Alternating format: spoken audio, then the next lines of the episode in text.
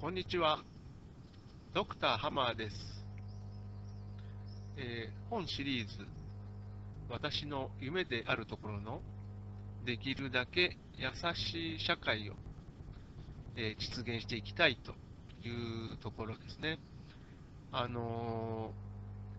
ー以前に書いたブログなどを自分で読み直していてですね、何がそういうふうな結論っていうんですかね、そういう目標を持たせてくれたのかというのを、いろいろ自分で考え直していてですね、やはりその難しさ、なんていうんでしょうか、この社会を良くしたいっていうのは、まあ、多くの人がちらっとぐらいは考えると思うんですけれども、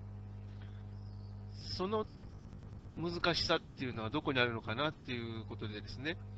やはりあの、様々な理論っていうのが開発されて、実際に実践で試されているはずなんですけれども、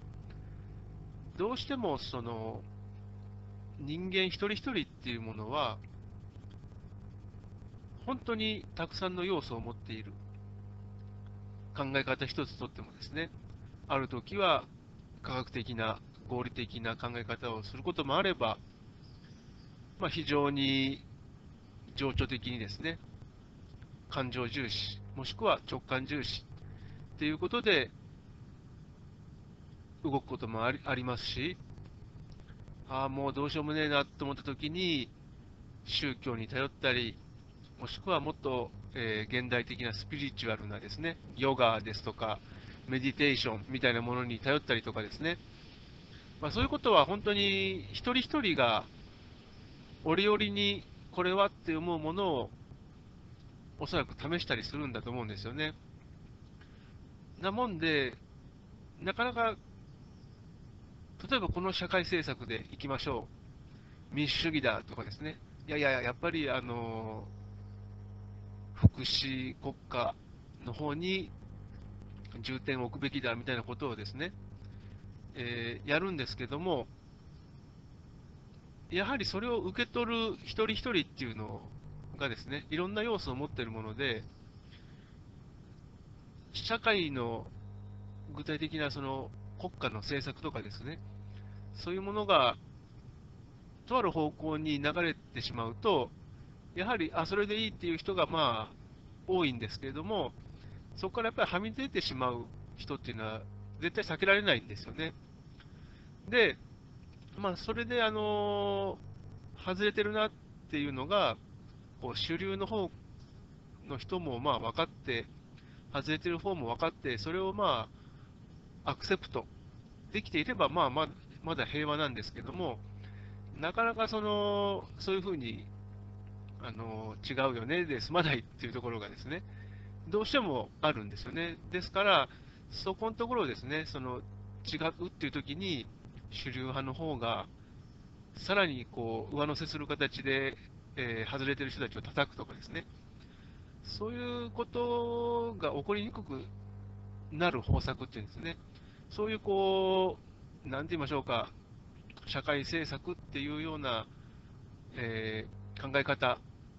もしくは具体的なそのいろんなツールを開発して実践に移すっていうですね、まあ、それも大事なんですけども、そこから漏れてしまうものっていうものをどうやって拾うことができるかっていうことがすごく気になっていて、でそれで、あのじゃあやっぱり一人一人のこう気持ちのマネジの仕方とかですね、考え方のこう持っていき方っていうものの技術をこう厚くするっていうんですかね、もうその、これしかないみたいな形で、あの学ばないと、この技術を手に入れないと、もう生きていけないとかですね、そういう風な考え方ではなくて、あれもあればこれもあるみたいな形で、なるべくその広く、あの裾野を広げるっていうんですかね、そういう世界観を一人一人が持てるようになれば、もっと、えー優しい社会になるのじゃないかなっていうことをですね、考えたんですね。まあ、いずれにしても、ですから、勉強はした方がいいというか、しないといけないんですけれども、それで、あの今ある勉強のやり方、教育のシステムとかですね、合わせて、あのすでに確立されてしまっている部分があって、それしか本当にないのかっていうところにすごく、あの疑問がありまして、そこに乗っかれば乗っかるほどですね、そしてそこでいい成績を上げれば上げるほど、なんと言いますか、まあ、あの突き抜けたような人たちっていうのは、実際、あのシステムがどうだかかわらずですね、そのシステム内での成績も上げられるし、あのそれ以外の社会っていうものにも十分あの配慮ができる人が多いんですけれども、微妙なのがですね、やはりその決まったシステムでランク付けされるってなると、当然上の方が有利なわけじゃないですか。ということで、そのランクの中で、より、まあ、突き抜けられはしないけれども、上を目指す。で、それは、あのー、やめさせることって難しいと思うんですよね。ただ、そのためにですね、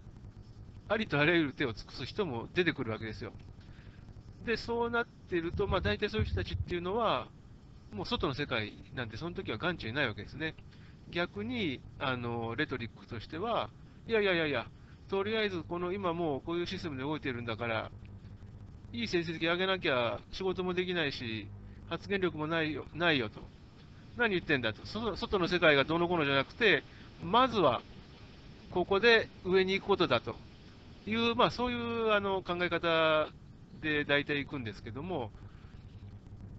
でですね、それで、あのー、なんて言いましょうか、その、システム、教育システムっていうのは、そんなにあの包括的に人間の開発っていうんですかね、その人間の能力っていうものを幅広く育て上げられるようなもんじゃないんですよね、残念ながら。で、そういう中で、あのいやいや、ここで成績良ければいいんだよっていうですね、そういうこう、小賢しいというか、その割り切ったような考え方。で、それでいいんだと。いう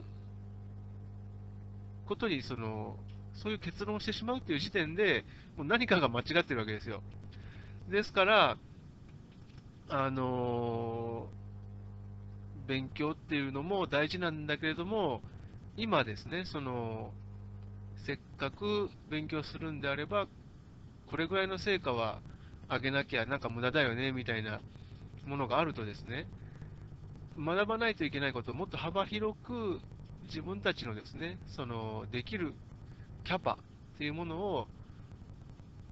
幅広く知っていきたいっていうものがですね、どんどんどんどんその逆の方向に持っていかれるんじゃないのかと。もう決められたシステムに乗っかって、そこで、それが得意かどうかっていうので、こう、分かれてしまうようなですね。それはかなり、あの、いろんな意味で、その大事なそのリソースというか、キャパっていうものを、こう無駄遣いしてしまってるんじゃないのかなっていう気がするんですよ。それでですね、あのまあ、私たちがどんな人でも使っている、日々使っている言葉っていうものの、えー、力、これに注目してですね、あのなんとかこれをもっと上手に活用できないのかなっていうことを考えていて、ですから私が今考えていることとしては、どちらかというと、その科学的なその文献とかですね、あの社会科学であっても、そういったその論文みたいなものを読むよりは、どちらかというと、もっとその広く広い範囲の人々がアクセスしやすいという意味で、まあ、小説ですとか、あのまあ、エッセイとかですかね、そういうそのいろんな人がこうなるべくその通常、私たちが生きている世界があの分かりやすい形で描写されるようなものですね。そういったものを読む方がまだあの幅を広げるという意味では、希望が持てるのかなっていうふうに考えてはいるんですが、まあ、ご存知の通り、物語とかですね、ずーっと存在するわけじゃないですか。で、しかも、現代、なんとなくそのそちらの方は、まあ、良さはあると、みんな認めていたとしても、こう、社会でバリバリやっている、やっていこうと思ったら、それに必要な教則本であるとか、啓発本であるとか、そういうものの方に価値が置かれてですね、あんまりその、こう実際的な価値がないみたいな、そういう見られ方をされがちなのかなっていうふうに思っていて、で、それを、いやいやいや、やっぱり価値があるから読もうよ、読もうよって言っても、その、難しいのかな、その時間っていうのも限られてますし、まあ実際に、こう、小説とかって合わなきゃ、こう、世界観っていうんですかね、その、趣味、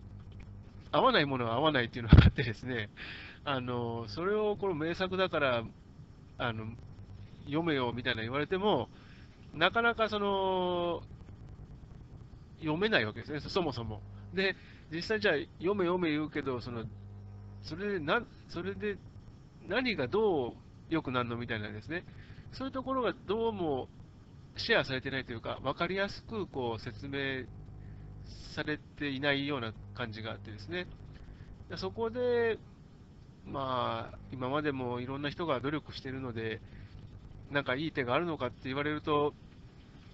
そこまでは自信ないんですけども、いやいや、もうちょっとですね、その、世界の説明の仕方あの、今はその、自然ですとか、その、そういうシステム現、現実世界のシステムを説明しようとすると、まあ、その論理的な、科学的な、こう実証的なあの書き方っていう風になってしまうんですけども、いやいや、もうちょっとその、我々が生きている世界のことですから、もうちょっとこう、アクセスしやすいような形で説明できるんじゃないのかなっていうことを考えているんです。